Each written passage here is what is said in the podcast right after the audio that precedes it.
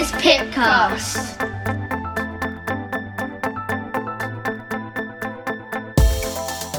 Hello everyone, my name's Craig Griffiths. And I'm Justin Blackett. And this is the live episode of Pipcast that we're trying out today.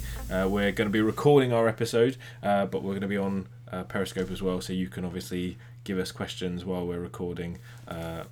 Just give us some feedback. Absolutely. Join us, and this obviously will record, and so you better watch us in the future, which will be fantastic. I hope everyone is well. We've got a listener that's already joined the world. This week's episode, we're going to have a fantastic interview from the team of EZ-IO that was done a couple of months ago now during one of their training days. We've got interviews from one of the trainers and a few of the delegates who were there as well, who attended the day, and their feedback from it. Yeah, so it was a really good day. I managed to capture some really good audio from the instructors and some of the candidates as well that were there. There were both ODPs there that I was able to capture, so it was good to talk to them. And it's just a good opportunity to promote the fact that we as ODPs have many other courses that we can access. And the Teleflex EZ-IO Airway Cadaver Lab was really, really good. So that will be a certainly featuring on this episode. As for last week, do a bit of a recap. Really thankful to Rose and Alex, who were the students who were on the panel last week. They gave some fantastic information. Also to Lauren for her fantastic interview about her trip to Nepal. Really, really nice to get their perspectives. We hopefully answered some of your questions that you students, prospective students, current students, or even maybe some practicing ODPs wanted answered or wanted some information on in terms of going away on placements or charity work or starting university for the first time in a course such as ODPs. No, we've had some really good feedback, haven't we, since the episode from other students that have listened in and some students that have just joined the profession. So hopefully, as time goes by, they will find that episode even more useful.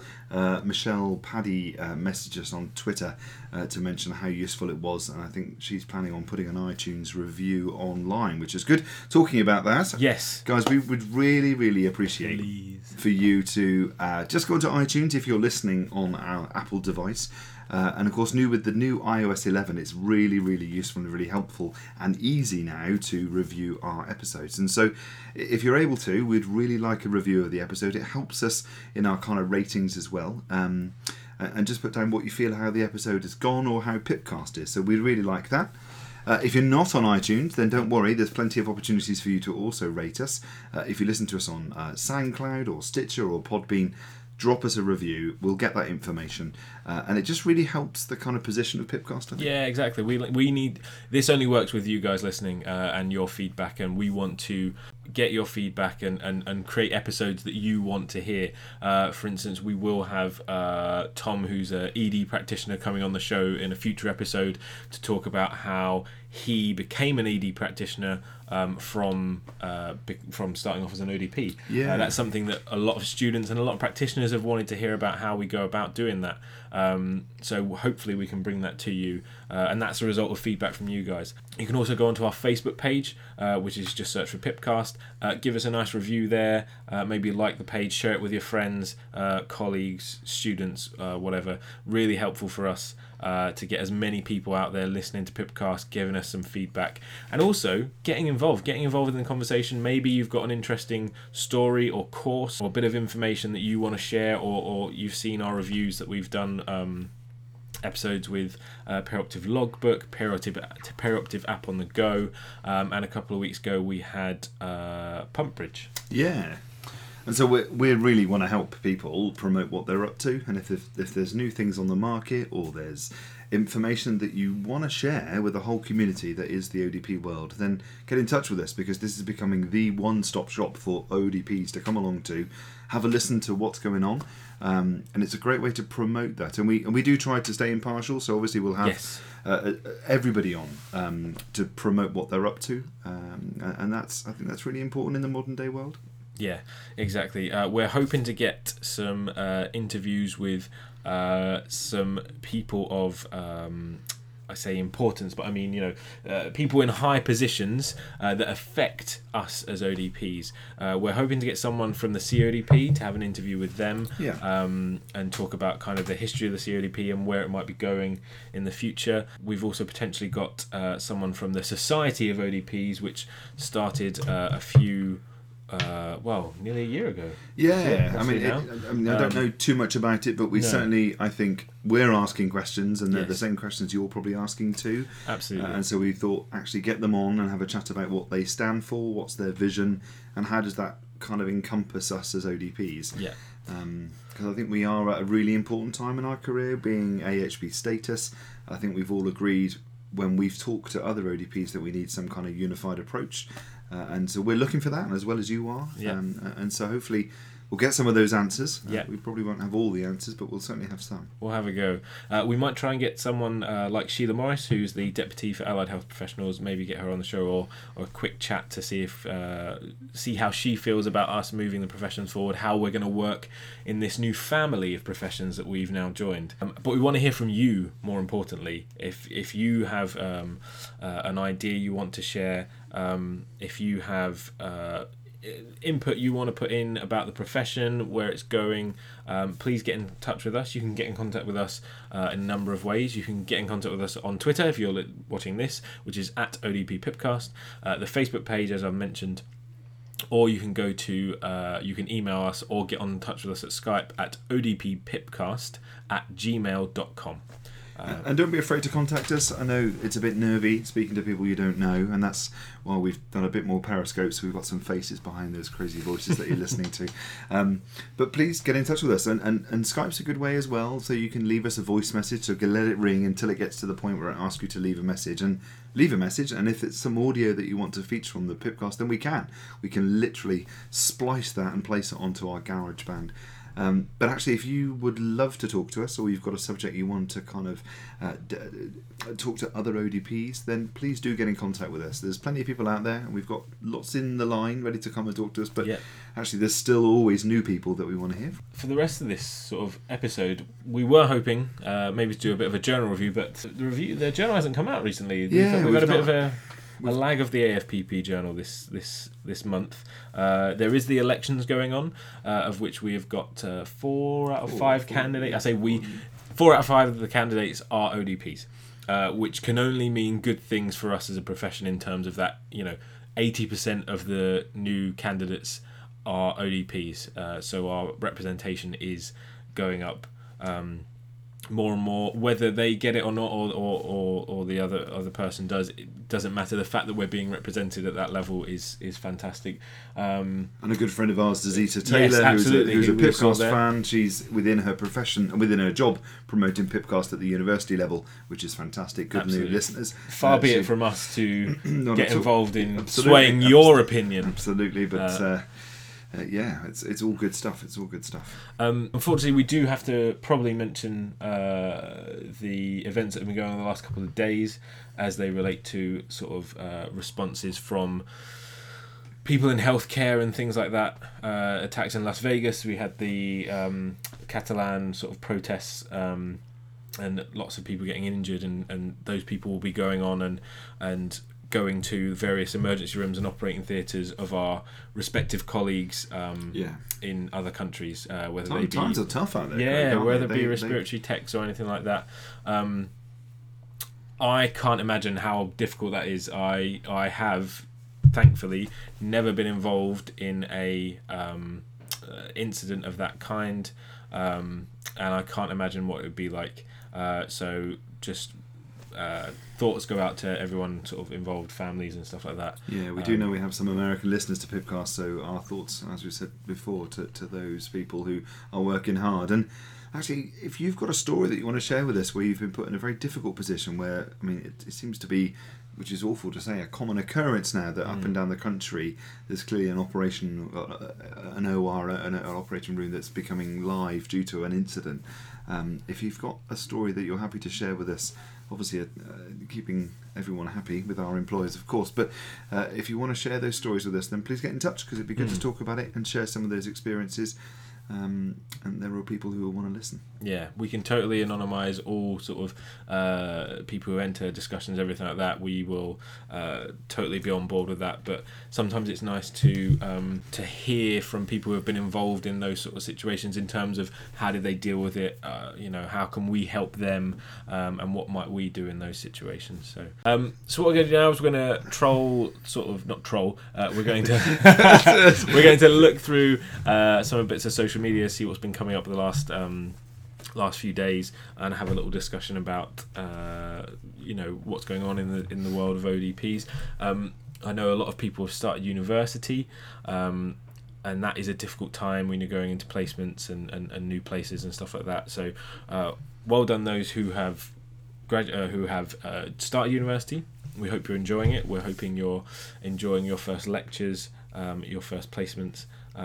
Do you have any tips, Justin, for people starting off? Goodness me, I think it's managing your expectations. I think you walk into your first placement or walk into university, and you just need to go in with your eyes open, and just engage with the department. I think if you're the student that sits in the corner that's really nervous to involve yourself with what's going on, then you soon miss out on really vital learning environments. And I think it was mentioned on our last episode that if you just go in and be really keen, there obviously is a fine line, but be really keen to learn from your mentors and learn from the people around you, because everyone in that theatre will think they know something you need to know. Mm. And so if you allow that opportunity for the mentors or the staff to talk to you, then you'll, I think, get embedded really quickly. Yeah, I totally echo that. I think there is an aspect of this course is about, or your course will involve people and talking to people and communicating with people, and you cannot, unfortunately, get along with everyone. But in going through that course with different mentors who have different personalities, some that will really gel with you, some that may not, actually the skills you'll learn will be about how to communicate with those people, how to get on with those people professionally, even if personally you might differ in opinions or anything like that. A lot of your placements is kind of about playing that kind of mentorship student game as much as it is about the actual practical aspects of the job. Mm. There is something to be learned from every placement, is what I'll say, whether that is examples of fantastic practice or examples of bad practice. There will be something to be learned, and just because you think you may have decided that's the way you're going to do it, you've got a way of doing it, don't let that stop you from learning, or at least appreciating how other people might do it and letting them demonstrate to you how they will do things.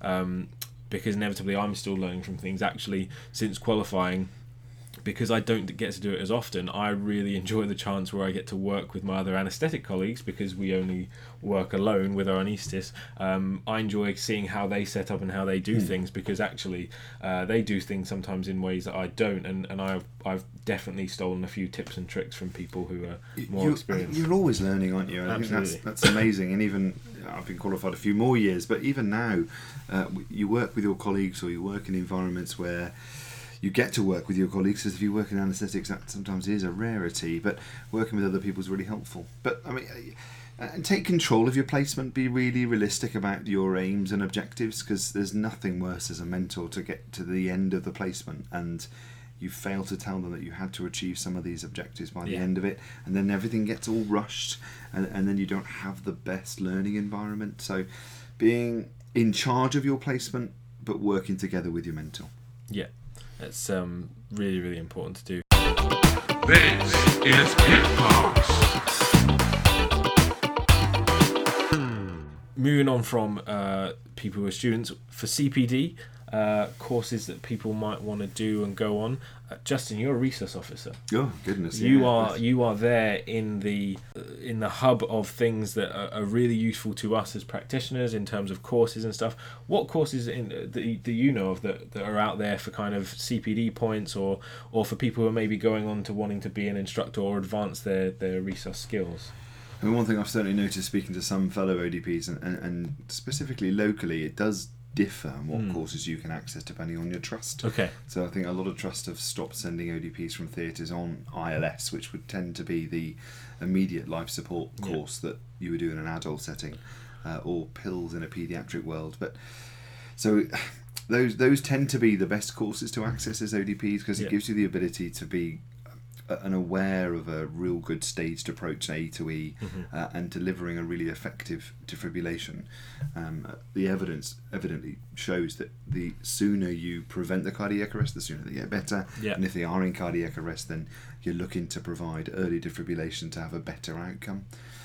So those courses are predominantly designed to do that, and it is a shame sometimes from a cost-saving point of view that people aren't accessing those courses. So, I mean, guys, get in touch with us. Tell us what courses you do from a resuscitation point of view and in your workplace.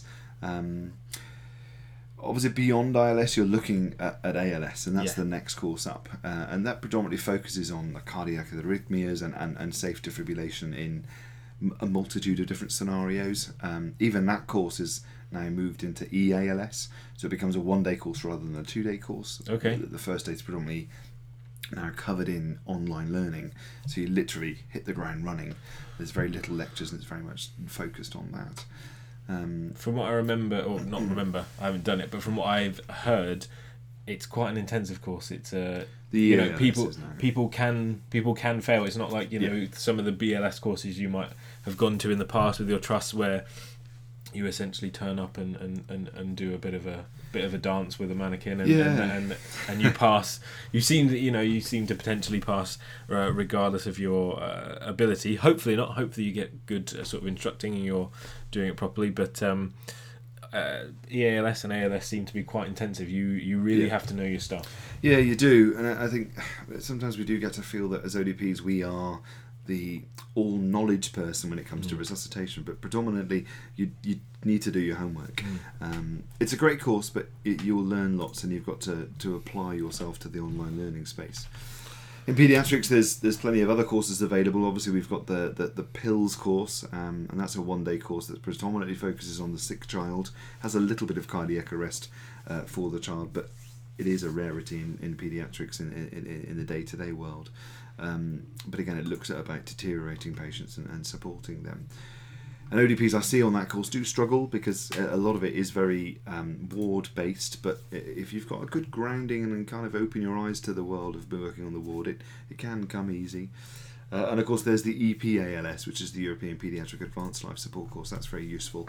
I've just finished 2 days in Bristol on that, teaching on that, and that's a great course.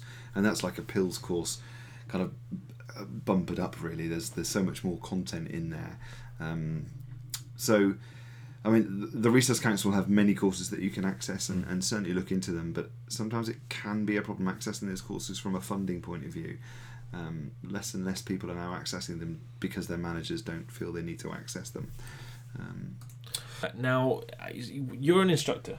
How does that happen? Like, I don't know how that, you know, if I'm an ODP and I'm thinking, yeah, I'd love to teach, there doesn't seem to be a how do I become an instructor? What do I have to do? Yeah, it's a really good question, and it's a great myth that people think that it's some kind of gentleman's club that you just give someone the wink and the nudge and you suddenly become an instructor.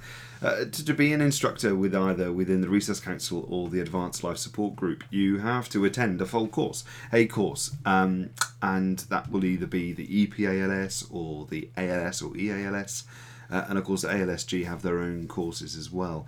And ultimately, you've got to attend that course. Now, throughout the course, each of the candidates are marked on their ability to perform the task, and there's a clear grading system for that. And if you are starting to perform really well throughout the course as a really strong candidate, then very early on, the faculty, the lecturers, will identify you as a good, strong candidate. And then as a group we'll look at you to see if you've got the ability to take it a step forward.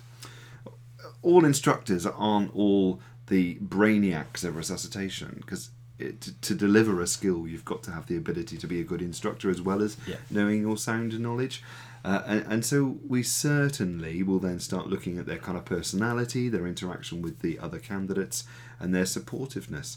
And then at the end of the course we then identified if you are an instructor potential, which then the candidate would be informed and they would then follow the process to become an instructor. Now, if you come on a course and actually think, I really enjoyed this course and I think I could deliver the course, then you could identify to your mentor to say that I'd like to be considered. Okay. Now, some faculty don't like that, but you do have a right as a candidate, and you get reminded that on all the welcome presentations on all the courses, that if you're keen to be an instructor, then let your mentor know, and then that pathway starts quicker. But you still have to follow the same process. It isn't a God-given right, and truth be known, the faculty have to formally nominate you at the end of the course, and that's available for most courses now, so on ILS and PILS, and of course the bigger chunky courses as well. Once you've done that, you then need to go and do an official generic instructor course, which is quite a hefty price for the course, but it is a really good course. It gets you to kind of get your head in the kind of medical methodology of teaching, and looking at the different approaches to deliver. And then you've then got to follow the next route as an instructor candidate, which is then attending the same courses that you've just done, but you're on the other side. You've then very clearly got to perform and produce some really good lectures and some skill stations and all that kind of stuff. And then if you pass all that, you can become an instructor. So it's not an easy pathway, but it starts on attending the course. Yeah. So if you thought you were nervous when you were just attending as a candidate and you want to be an instructor, you're then at the front of the class. So it's a whole different world. And of course, you then got to deal with the difficult candidates, the strong candidates, the candidates. People like you when you were the candidate. Yeah, it all becomes very different. And the expectation of you as an instructor and the candidates is something sometimes difficult to deal with. But if we want to hear your stories, if you are a fellow instructor or you would like to become an instructor of resuscitation, then get in touch with us. We can give you some advice and support throughout the process. That's what we're here for. Like we said, we're not experts in everything, but there are some things that we're quite good at that we can support you with as fellow ODPs in our big community. Or a funny story. Keep it confidential, but if you can tell us a funny story about maybe people you've instructed or an instructor you've had, maybe where something went a bit wrong, who knows. Do you have any good ones? Oh my goodness, you put me on the spot now. I'm going to have to police it, but yeah. It is interesting as an instructor to see the different candidates come through, and sometimes I love seeing an ODP on the course, but it's becoming quite predictable that the scenarios that some of the ODPs really struggle with. Yes. And I'm not quite sure how to fix that, because sometimes we are in a very niche area. There's not enough MH in resus, is what we're saying. There is not enough malignant hypothermia in ALS. If it was just all of that, eh? So what we'll do now is we'll have a little break, and then we'll have a look at on social media, and we'll be back and we'll go through to find out what's been out there on Twitter and Facebook. So for those on the podcast version of the show, we're now going to take a listen to the interview that was recorded with the EZ-IO team. We're Sheffield Hallam University students, and this is Pipcast. Hi there, it's Justin here. So today Pipcast is live from the EZ-IO Teleflex Cadaver Airway Lab, and today we're going to be taking part in a 3-hour skill station that explores the EZ-IO and of course airway. It's something that I do routinely as a resuscitation officer, teach on these courses, but this time it will be the first time that will be kind of formalized training from EZ-IO in a real-life scenario with cadavers. Now, it's been an interesting day. Now, thankfully, the guys at Teleflex have agreed to be interviewed throughout the day. And also, if I can grab some ODPs and theatre staff throughout the day to be interviewed, then I will have a chat with them and see how they feel the course has gone. So I've just finished the introduction presentation lecture. That was a really informative session. Lots of information about the principles behind EZ-IO. It was quite informative, some new stuff I've learned along the way, and a really good introduction to the whole experience of the course itself.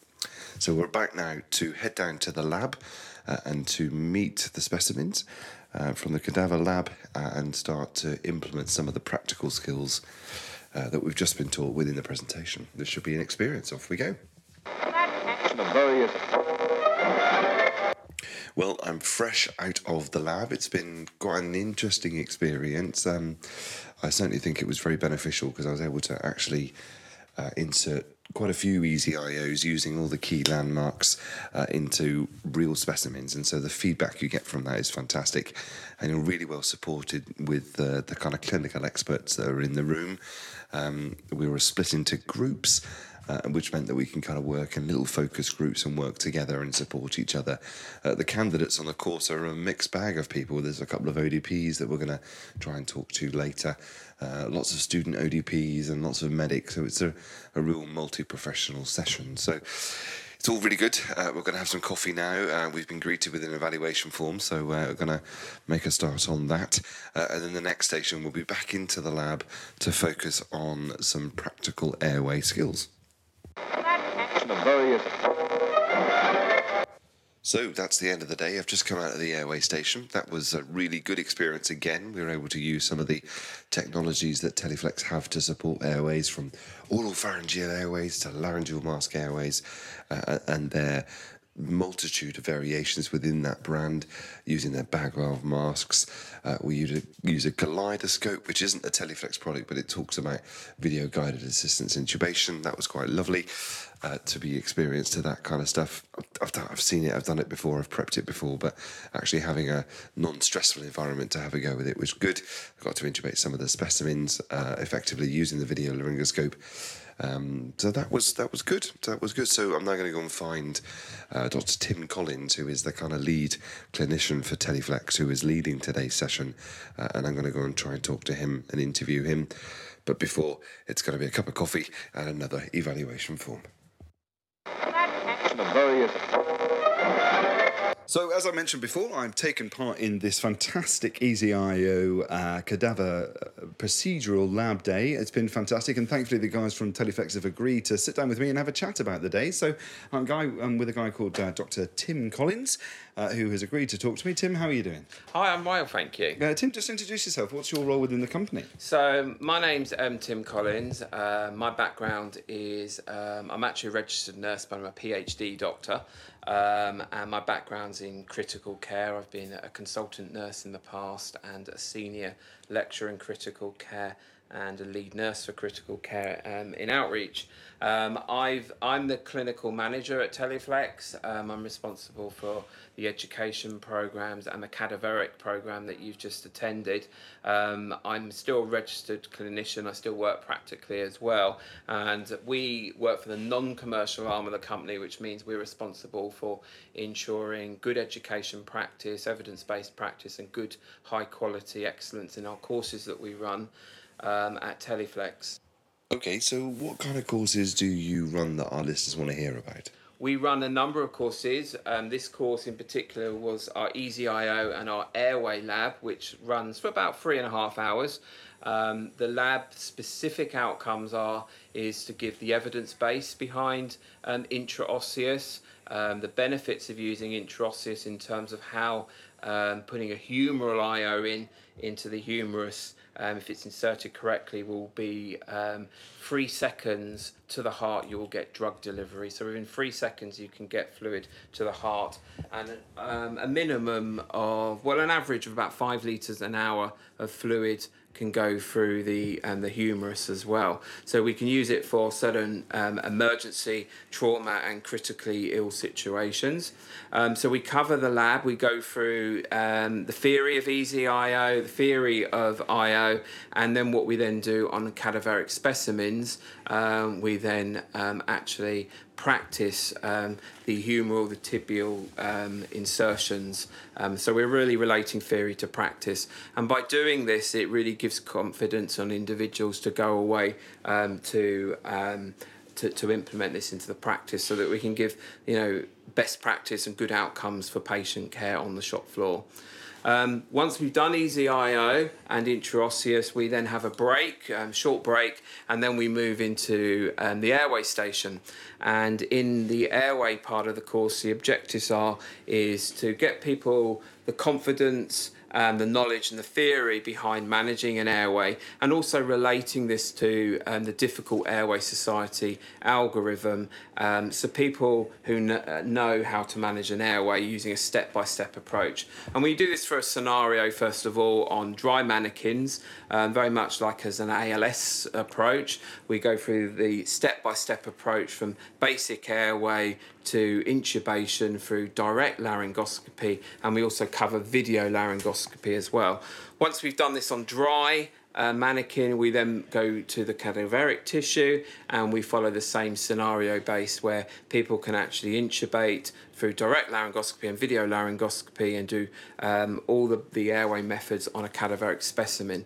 We also remove the chest plate off a specimen, and people can also see the significance of how a laryngeal mask airway, the laryngeal mask protector airway, can actually maintain PEEP and maintain ventilation. And we then cover the anatomy with the chest plate off very visually, of exposing the anatomy from a very practical side, and people can visualise that. Thank you, Tim. I mean, I've just spent the last 3 hours with you guys and the company reps and the kind of clinical guys, and it was a really great course as an ODP to see some of those kind of the magic behind the theory. But I know some people might have some reservations about actually having hands-on experience with cadavers, with dead people. I mean, how do you try to reassure people that actually it's not the end of the world and it is a good experience? I mean, a cadaveric experience is very unique. Obviously, it is human tissue, so no simulator can replicate human tissue. However, we are aware that some people,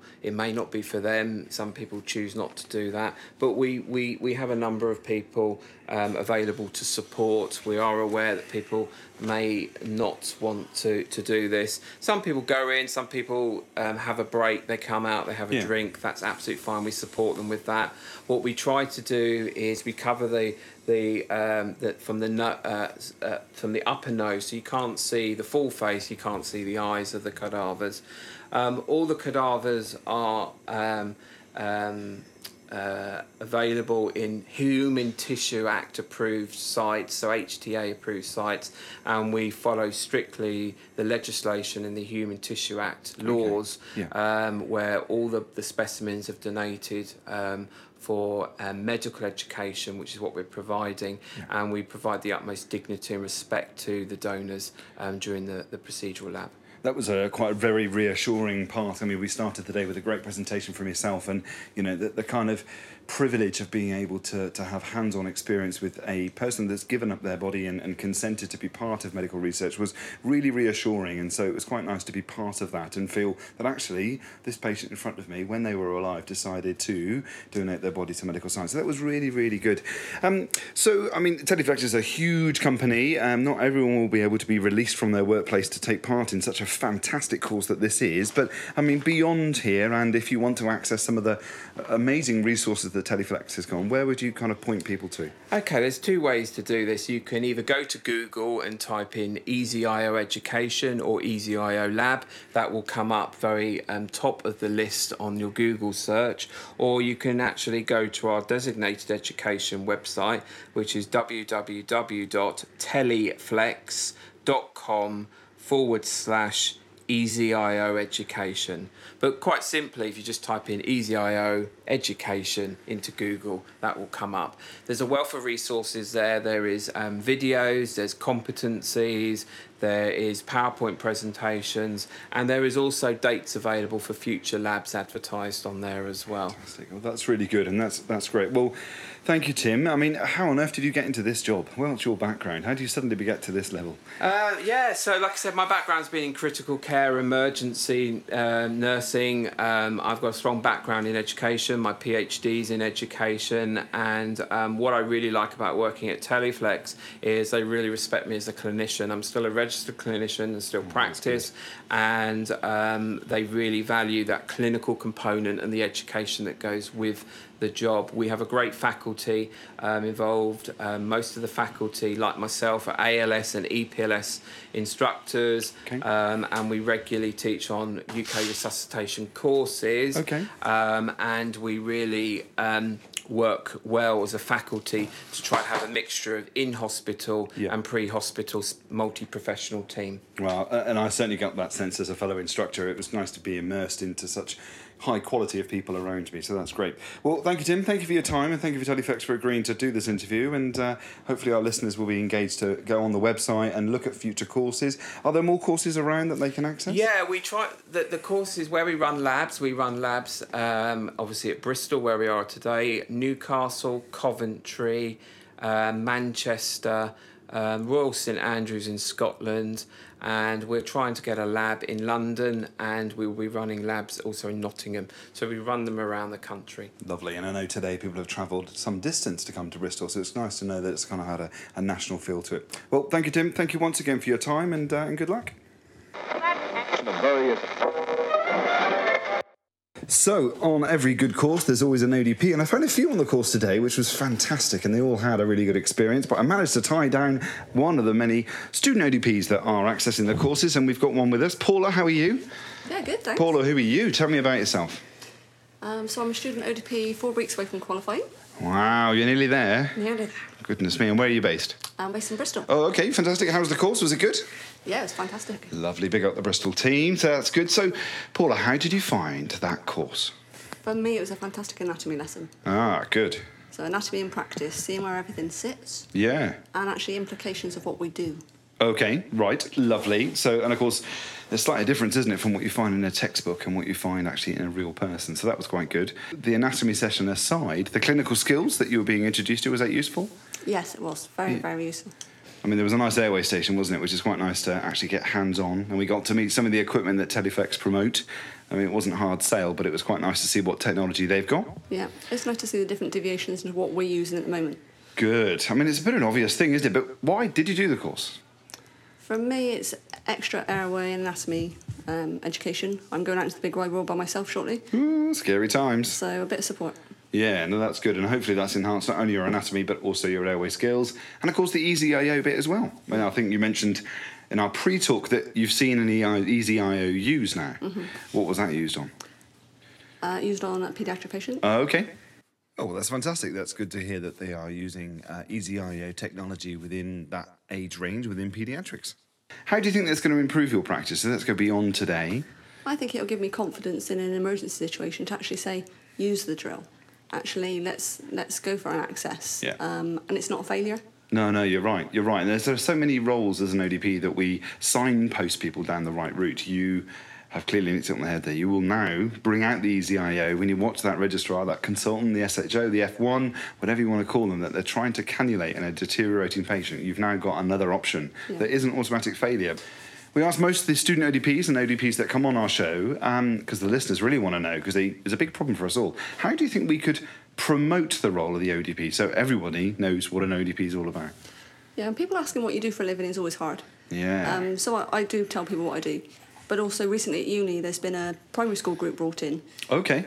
So we're talking little ones that are taught basic life-saving skills. Great. So a bit of chest massage going on, practising a bit of operating. And those kids didn't think about the what if. They went for it. Okay, that's good. That demystifies it a little bit, isn't it? And if we can start them young, then hopefully they'll grow up to be ODPs in the future, because we certainly need them. Well, Paula, thank you for your time. I hope you enjoyed the course, and if you can, promote, share, like, comment, whatever you can for Pipcast, that will be much, much appreciated. And good luck with the rest of your career. Thank you very much. Thank you. Take care. So, as I said, there were some ODPs on the course, and so I've just found another one. Her name is Sophie. Sophie, how are you doing? I'm good, thanks. How are you? Yeah, good, thank you. I'm just, well, it's been a long old day, but it's been a great course. Sophie, you're an ODP, but let the listeners know a little bit about you. Where have you come from? What do you do? What do you specialise in? So, I'm actually working as agency at the minute. Okay. So, I'm working in the southwest area, mostly at Southwood Hospital and the Children's Hospital. Okay. Working between the two. Fantastic. How long have you been qualified?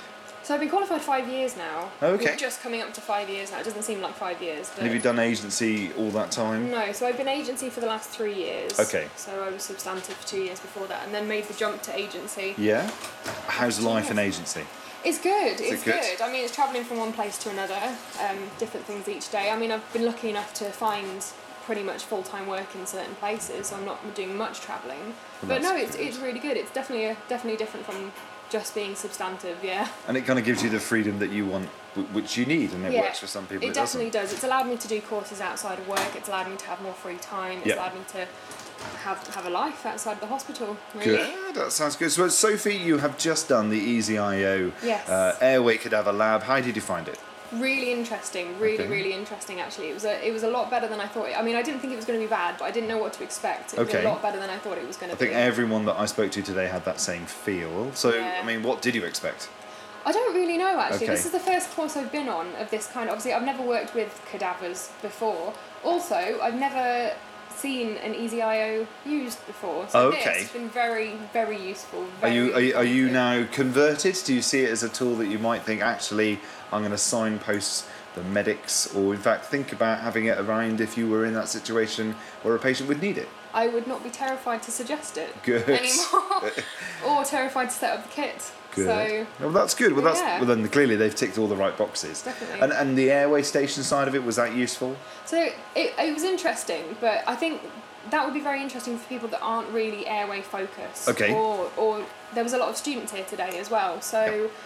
That you know, seemed very interested in what was going on, and obviously I've been doing this for 5 years, so I have put a few tubes and LMAs in, so it was useful to do, definitely. Yeah. But I think the students definitely benefited from that station. Yeah, I think I quite enjoyed the bit when they took the front plate off and you could really see what was going on. I mean, you know, there wasn't any magical, oh, that's how it works, because you kind of, once you've been doing the job long enough, you know it, but it's nice to be reminded. Yeah, and actually, like you said, when they'd exposed the lungs and seeing PEEP in action was actually, that was interesting. Yeah, was good. That's good. And it's good to know that technology can be put onto a bag valve mask itself. Yeah. So what was the highlight of the course? It's 3 hours, lots of information thrown at you. What was the biggest highlight? I think definitely the getting to actually insert EZ-IOs. Okay. So obviously, as I've said, I've never even seen one in a patient before. So I think learning about them as well, and learning about the wristband that's attached to the limbs, and pain on injection as well. I had no idea about that. Yep. And once again to insert them on an actual human. Yep. Who's obviously nicely donated their body. Yeah. To how did you manage? How did you deal with that? It felt very strange. And obviously all privacy and dignity was kept nicely. So it was done very tactfully. But it did feel strange to know that this is a human. This is human flesh that I'm putting this EZ-IO in. It's not like when you do it on like a mannequin where it's very much plastic. This very much did feel like you were putting an EZ-IO into a real person, because you were so, and you can't beat that kind of feedback you get from it, and I think I've said that before. So I mean, out of all those skills, what's the biggest thing you're going to take home to use in your everyday practice? Well, once again, definitely the EZ-IO aspect of it. A bit more familiar with it. You're certainly going to grab it if you feel you need it. The difficult vascular access, a bit more awareness on that. And the use of it, and also how to take them out, an easy way of removing them. Okay, that's useful, isn't it? Yes, definitely. Okay, well, that's good. Well, thank you so much. Now, we are asking most of the ODPs that we interview that come on the show, one of the biggest questions is that how can we promote the profession of the operating department practitioner better? I think in some areas, and we've featured on the Pipcast where we've had examples of really good YouTube videos, we've seen people at universities promote, but I mean, how do you explain to someone what you are? How do you say I'm an ODP? So I have this conversation with almost every patient that I meet, you know, hi, I'm Sophie, I'm your ODP today. Oh, what's that? And then you do have to do the whole explaining of things, and often get mistaken for a nurse as well. It's quite hard to explain to every single person you come across what an ODP is, so it's really nice actually to come across people that do know what ODP is. So like the course today, when they went through the whole, who everyone is, do we have any nurses here, and then do we have any ODPs here, it was like finally we've been recognised.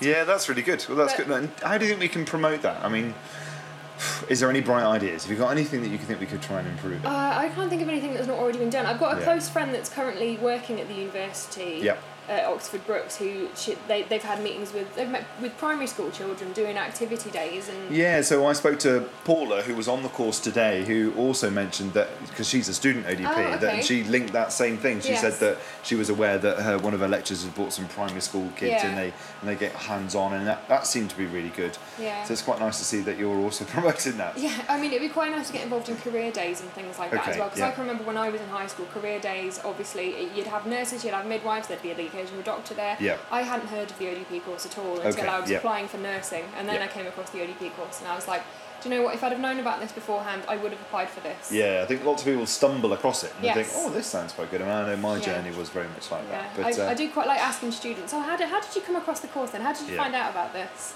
Good, good. Well, that's great to hear. Obviously nothing new, but I mean, ultimately it's just keep going on. And I think over the years it has got better. Yes. I think more and more people are knowing about it. I mean, I heard on my local radio the other day that our local NHS trusts were advertising, and they weren't advertising anything other than an operating department practitioner. That was a term that was on my normal heart radio. So that's quite good. And so that's working.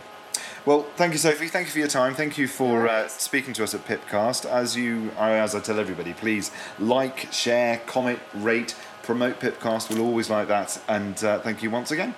Thank you very much. This is Paul from Perioperative Logbook, and you're listening to Pipcast. We've just been on a bit of social media on CBD for ODP. A lady called Tracy Williams, who we know from the AFPP conference. Yeah. I also met her at the SHU conference. She's gathering evidence for ODPs in relation to those patient group directives that we want and need so badly to help develop our profession and move it forward. So it's a plea from us and a plea from her. If you know any examples of when patient care hasn't been optimal because yourself or your colleague hasn't been able to give a patient group directive, can you please let her know? She's Tracy Williams on the Facebook group of CPD for ODP. I believe you can contact AFPP as well, and they'll forward that information on to Tracy Williams. I've recently experienced that myself. We've got a new PGD within our trust that covers the ability to give adrenaline in cardiac arrest and emergency drugs, and it's all very much packaged in a PGD. Everyone's celebrating that's in place. And I was quick to remind people that I'm an ODP and I can't follow PGDs in the current format. Yeah. And that was a bit of a shocker to most people, knowing how we're a profession in our own right, allied healthcare professionals. I mean, I'll get to work alongside some paramedics in those roles, and they were shocked with that. And I can certainly see that limiting me in delivering official care to patients as a resource officer. Absolutely. That seems to be the Ian Street, one of the replies, who's another resource officer. ODP resource officers. You've got a whole family coming now. He seems to have the same challenges. And Jason, who talking about ODPs working in A&E, when we get Tom on the show, we'll certainly ask him about the challenges involved. But they have a difficult time because they cannot use PGDs for their patients when they need them the most, which is in an emergency. Yeah. There's a question here from Victor Melwood in the CPD forum. It's talking about New Zealand, if there's an age limit when looking to acquire employment over in New Zealand or Australia. He happens to be a mature student at the moment. I don't know this information, but I know that a lot of our listeners, a lot of the prospective students we have, one of the key things they like about our job is that ability to travel to places like Australia, New Zealand, Amsterdam or Holland. I know they do the course, and if you can manage to get the kind of respiratory tech angle, some people go to Canada as well. As far as I know, there's not an age limit. Some people have said there's no age limit for New Zealand, and it's around 45 for Australia. But if anyone has any experience in training over here, maybe working over here, and then doing the whole application process and going over to New Zealand or Australia, please get in contact with us. It'd be really helpful for all of our practitioners to actually hear from you, how you did it, what were the difficult bits, what would you, if you did it again, would you maybe prepare for better or do differently, and whether that's about getting accommodation over there beforehand, getting tests or vaccinations or whatever you need to get before you actually go out there and do it. It sounds exciting, doesn't it? I'm a settled kind of man now. I've got a family sorted, but I know. Surely they'd love New Zealand. Well, they would, but if only it was just easy like that. Heart-stopping New Zealand as well. All different guidelines. But I mean, people do it, and we'd love to hear from you. So if you are working in New Zealand or any of the other countries that you can as an ODP, get in touch with us. Tell us how you did that, because I think I think everybody out there would like to know how you did that.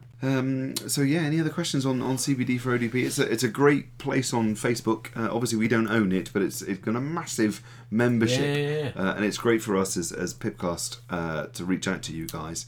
We've got a few people who are advertising jobs. If you are or have an NHS trust or department or place of work or maybe even agency or something who want to maybe advertise your jobs with Pipcast, please get in touch with us. We're happy to come. If you've got a particularly interesting department that's got a unique feature or theatre or bit of tech or where you sort of educate your employees or whatever, get in touch with us. We can maybe do a feature on the show. More than happy to get that involved, getting more ODPs employed out there into you know really nice interesting places to work. Get in contact with us on the email, which is odppipcast@gmail.com. So yeah, a few jobs coming up, including physician's assistant. Now, why don't we have a discussion about this? The physician's associate job. How do you feel about that as a role, as an ODP first, and then you know in the wider world as a resource officer? And them getting involved. I know we have one in our trust that we're currently in. Yes. Do you know if they get involved in resus calls or anything like that? Not as far as I know. And it's one of those things that I think it's steadily growing. I know when it first launched years ago that it was something that was worrying to some people, not so worrying to others. Yeah. And I think people expected it to explode in such a way that everyone would start to want to do it. Yeah. But actually I think there isn't that many around, is there? I know the Sheffield Hallam University, you had one there. Yes, I think there's 174, 180 something that you know less, you know. And they're not all ODP backgrounds, are they? No. So they come different pathways as well. So it's interesting to see that role develop, and interesting to see that it's still carrying on. I'm not quite sure if it is going to be something that all ODPs are going to want to do. Yeah. But I think it's one of those things. It's nice to stay in theatres, because I know as ODPs we are constantly saying, "Oh, what else can I do outside of theatres?" But it means you can stay where you were trained, but then develop your skills. So I think it's exciting. I just worry about the support and the supervision. Yeah, it's an interesting role. It seemed to be born, if I've got my history right, and I'm more than happy to be corrected if anyone knows this differently. It was a role that was born out of necessity, in that they were looking at the anaesthetic training numbers, and the applications were down. They were going to have a shortfall of anaesthetists, and so this role was developed of kind of a nurse anaesthetist, this physician's assistant, which is similar to the roles that already happen in the States and Canada and places like that. As opposed to your anesthesiologist, which is your anaesthetist, because just let's add some more letters for that to make it more complicated to say. And from that, we got X amount of these physician's associate in anaesthetics, and then unfortunately, everyone decided they wanted to do anaesthetics again. Apparently, lycra was coming back in fashion. Cycling was on the up. Coming back? I thought it never was. Cycling was on the up, and when you get an increase in cycling, you automatically get an increase in anaesthetists. That is the correlation. Right. I think if you see that is, I mean, I'm going to claim that as a fact. I'm going to go full Trump and say that is a fact. More cyclists equal more anaesthetists. So the actual need for physicians associates has actually waned slightly, particularly in the southwest where we are.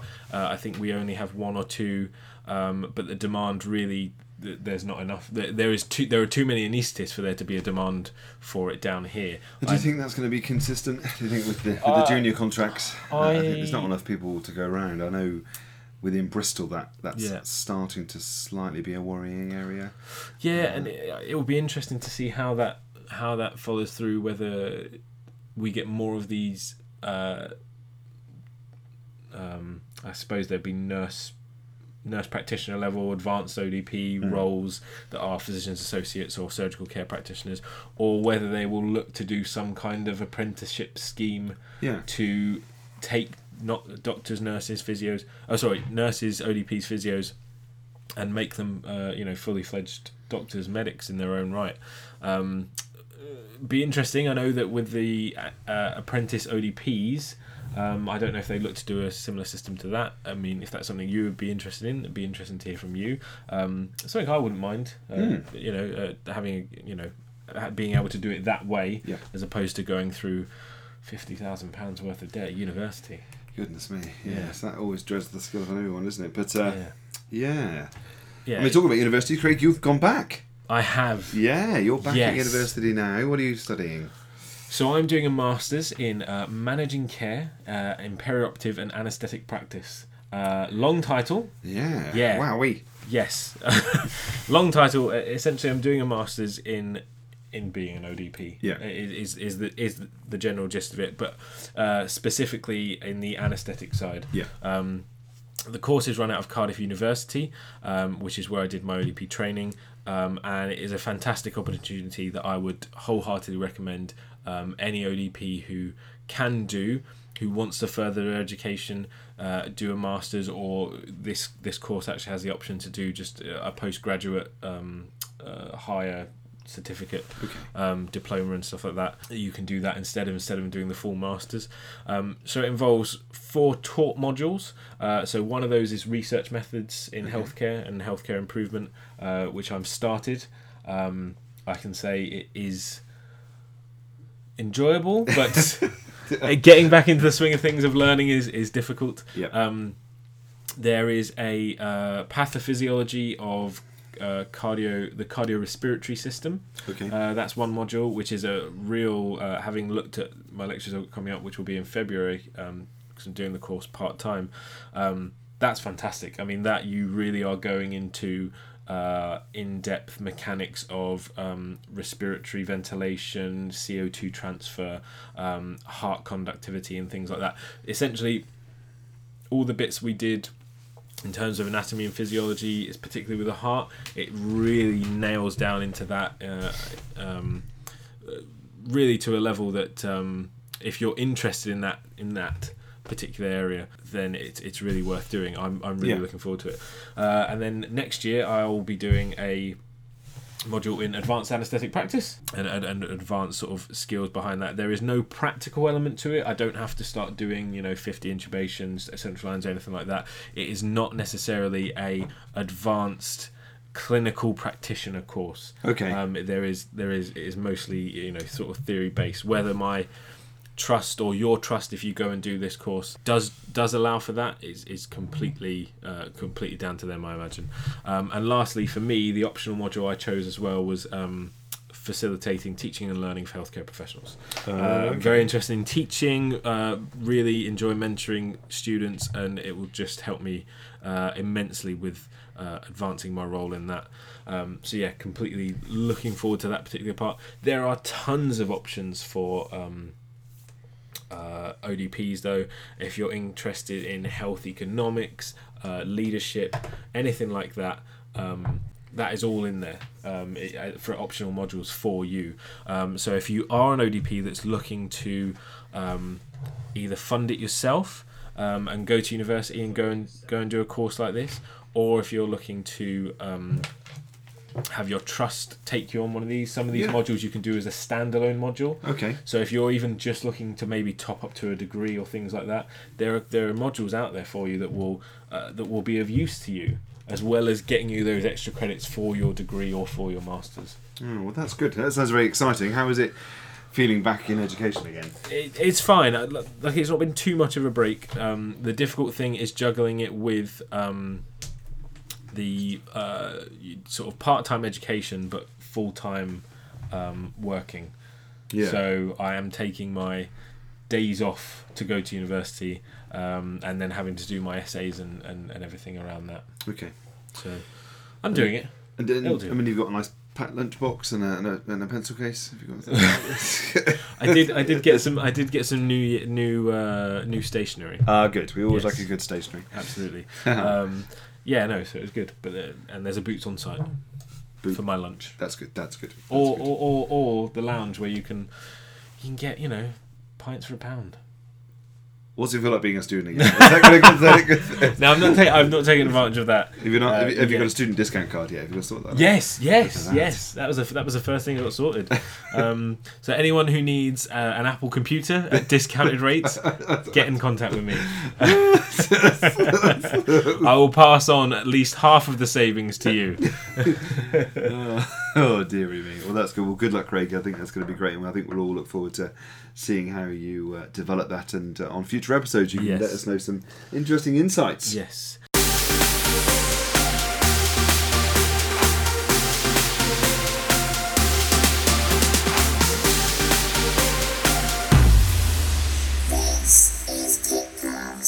So unfortunately, listeners, we have just been reviewing some of the playback from Periscope that you may or may not have seen live, and it appears our mic cuts out pretty much after about 10 to 15 seconds. I'm not quite sure why that is. That's irritating. Not sure why.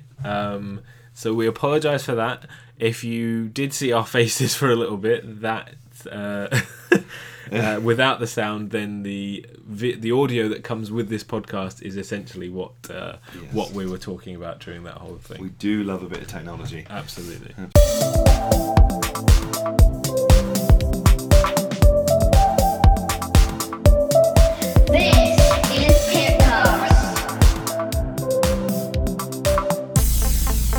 Speaking of future episodes, what have we got coming up in the next few weeks, months, years, the future of Pipcast? I know we've got an interview coming up with Helen Lowe, who organised the SHU conference. I spoke about her development framework that she has started up. We're going to do a fantastic episode around that. We've done a big interview with her all about the framework, how it works, what it means, what it would mean for us for ODPs. This is something that will create a way forward for us as ODPs to continue to advance as practitioners, but still remain ODPs. Sounds like the holy grail that we've been looking forward to. So that would certainly be a fantastic episode. And we're going to certainly have an interview with a guy called Tom. He is a ODP that works in ED. In fact, he calls himself the ED practitioner. And he has a story, he has a history that he wants to talk to us about. Because it is one of those most frequent questions that we see on social media, that how do ODPs work in ED? How do you get over those PGDs? And what do you do as an ODP in ED? And Tom is certainly out there and very proud of being an ODP in ED. I know some of you also do that. So if you've got anything that you want to tell us that you are doing in your world, then let us know. But Tom is going to speak to us, and we're going to record an interview with him. And hopefully he'll have some nuggets of information that will be really helpful for you. Yeah. We're also looking at different educational pieces for working current practitioners as well as students. We've been in contact with a number of different anaesthetists and other practitioners who are willing to do a little informal chat, but essentially around their area of expertise. So there's one who's looking at sort of third world medicine, third world anaesthetics, and how you go about that. Potentially might have one of the anaesthetists to talk about congenital heart disease and anaesthetising for that, the pitfalls about that, neurosurgical anaesthesia, what we look out for that, what do you need to know as the ODP, what do the anaesthetists need to know, why are you worried at certain points of operations and not others, what is important, what is mannitol? What is mannitol? Why is it 20%? Why do we use it? And all sorts of things like that. And hopefully get something that will be useful as a development tool for you, for the practitioners who listen to this show. As well. And I think we're going to get an anaesthetist on to talk about the Vortex approach. So it's a kind of an Australian version of the Difficult Airway Society's guidelines. It's predominantly the same. There's very strong similarities, but it's about how to apply the Difficult Airway Society algorithm into a human factors technical skill and non-technical skill process. And so we've got a few anaesthetists that are really keen to talk to us about that. Yeah. And there are a few pilot sites appearing across the United Kingdom that are embracing the Vortex. Yeah. And we're happy to say that Bristol is one of those. And as an ODP on the research team, I'm part of the working party. So ODP on the recess team. I know, what is all that about? So that's going to be quite exciting, and I think if you can hear what the Vortex is all about, hopefully you'll be quite sold by it, because it embraces a lot of the skills that we celebrate in theatres. So it's going to be great. It's got a cool name. Yeah, that's the most important thing. Yeah. The vortex. Yeah. We are activating the vortex system. What else? We hopefully also going to have an obstetrician and gynecologist to talk about emergencies in pregnancy, and particularly at the point of delivery, whether that be cesarean section, the things that can happen there, or potentially even things like shoulder dystocias, and why that's so dangerous for everyone involved, and why essentially what we can do to help that, and we can also talk about some of the courses as well that will be on for that. But as for this week, yes, that is Pipcast done. Sorry it's been a bit of a ramble from us. We were trying to do this sort of Periscope live thing, but had some issues with the sound there. We'll try and work it out for next time. We do apologise for that. We hope you've enjoyed listening to it, even if you have essentially just been watching us gesticulate for the last sort of half hour or so. We'll suitably edit it so it actually sounds interesting along the way. Absolutely. Really hope you enjoyed the interviews with Sophie and Tim Collins and Paula during the EZ-IO interviews. It was really interesting to hear Tim talk about the actual EZ-IO itself. We will put dates up for future courses if you're interested in attending those courses. We'll put the dates up for that in this description. And it was really nice getting delegates' sort of opinions, both a sort of student, newly qualified ODP and experienced ones on the whole show. But that's it from us. We'll be back in a couple of weeks with another episode of Pipcast. And from me, it's goodbye. And from me, it's also goodbye. Take care.